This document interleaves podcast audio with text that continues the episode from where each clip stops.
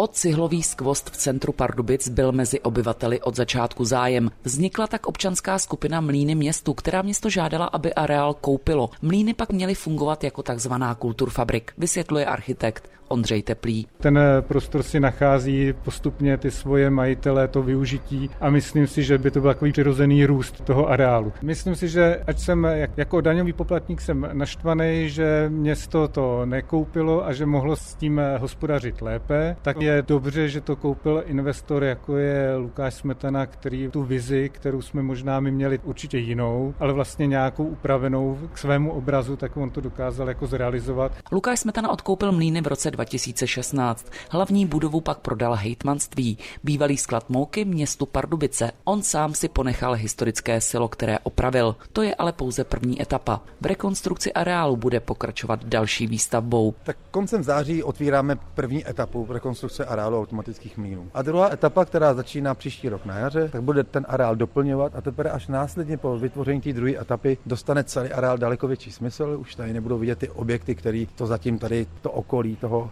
areálu kazí, protože přes ty nové objekty už na ně jako nebude vidět. Jaká je vize podle vás? Jaká byla v roce 2016 a jaká je teď po sedmi letech? Hmm. Ta základní myšlenka, že z toho monofunkčního areálu, který fungoval na mletí v obilí, se stane multifunkční areál, který bude kulturní a společenství, tak v tomto směru pořád jedeme dál a ta vize se žádná jako nezměnila. Samozřejmě to dopadlo daleko líp, než jsem si v roce 2016 představoval a je to i daný tím, že jsem vstoupili ty dva partneři jako město a kraj, kteří tady investovali nemalý peníze. Přestavba hlavní budovy na Gočárovu galerii vyšla Pardubický kraj na zhruba 400 milionů korun. Z toho 130 milionů činila evropská dotace. Na ní galerie dosáhla díky tomu, že dvě budovy mlínu byly prohlášeny za národní kulturní památku. Galeristé budou mít k dispozici tři patra výstavních sálů, bonusem je společenský sál i vyhlídková terasa. Myslím si, že do budoucna ten potenciál je opravdu, opravdu jako velký.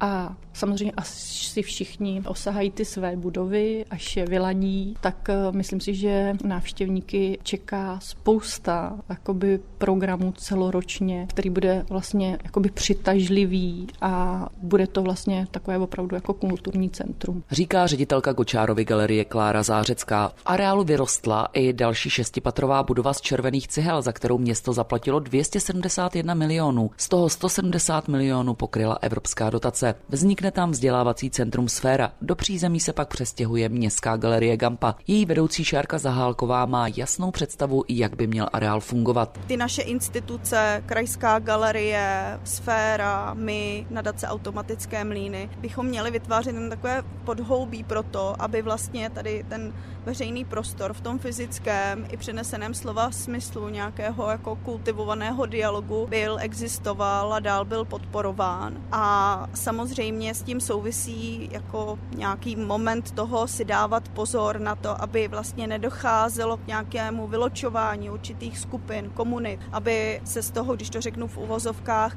nestalo jenom místo pro nějaké vyvolené, nebo i aby se nevytvářel takový pocit, že to je prostě místo, kam si já si nemůžu dovolit jít. A souhlasí s ní i František Václavík z Pardubické univerzity, který byl před deseti lety spoluautorem výzvy Mlíny městu. Ta, tu moji vizi, tak eh, kdyby se vyměnilo pár slov, tak skoro se to stalo, protože to, že tam jsou ty kulturní instituce, že tam budou probíhat rezidence umělecké, že tam je galerie, tak to bylo přesně to, co si člověk představoval. Ale jak říká klasik, stane se to, co si přejete, ale jako vždycky jiným způsobem, než jste si myslel. Tak se to stalo i u těch mlínů a já myslím, že ta cesta konverze Praze prostřednictvím projektu Kulturfabrik by byla zlouhavá, narážela by samozřejmě na mnoho problémů a byli jsme svědky něčeho, co je zcela výjimečné, kdy nový vlastník, architekt Smetana, vzal do ruky vlastně ten management té konverze a podařilo se mu to ve strašně zkrácené době dotáhnout do konce, který teď vidíme. A to si myslím, že je jako z hlediska toho managementu a vůbec toho procesu je, je výjimečná situace v České republice. Že zatím nestojí nějaký velký investor, velký developer, ale řekněme, eh, investor v nějaké střední třídě, který tohle to dokázal. A doplňuje ho architekt Ondřej Teplý. Teď máme vlastně obrovské investice na malém místě. Uvidíme, co to přinese. Přineslo to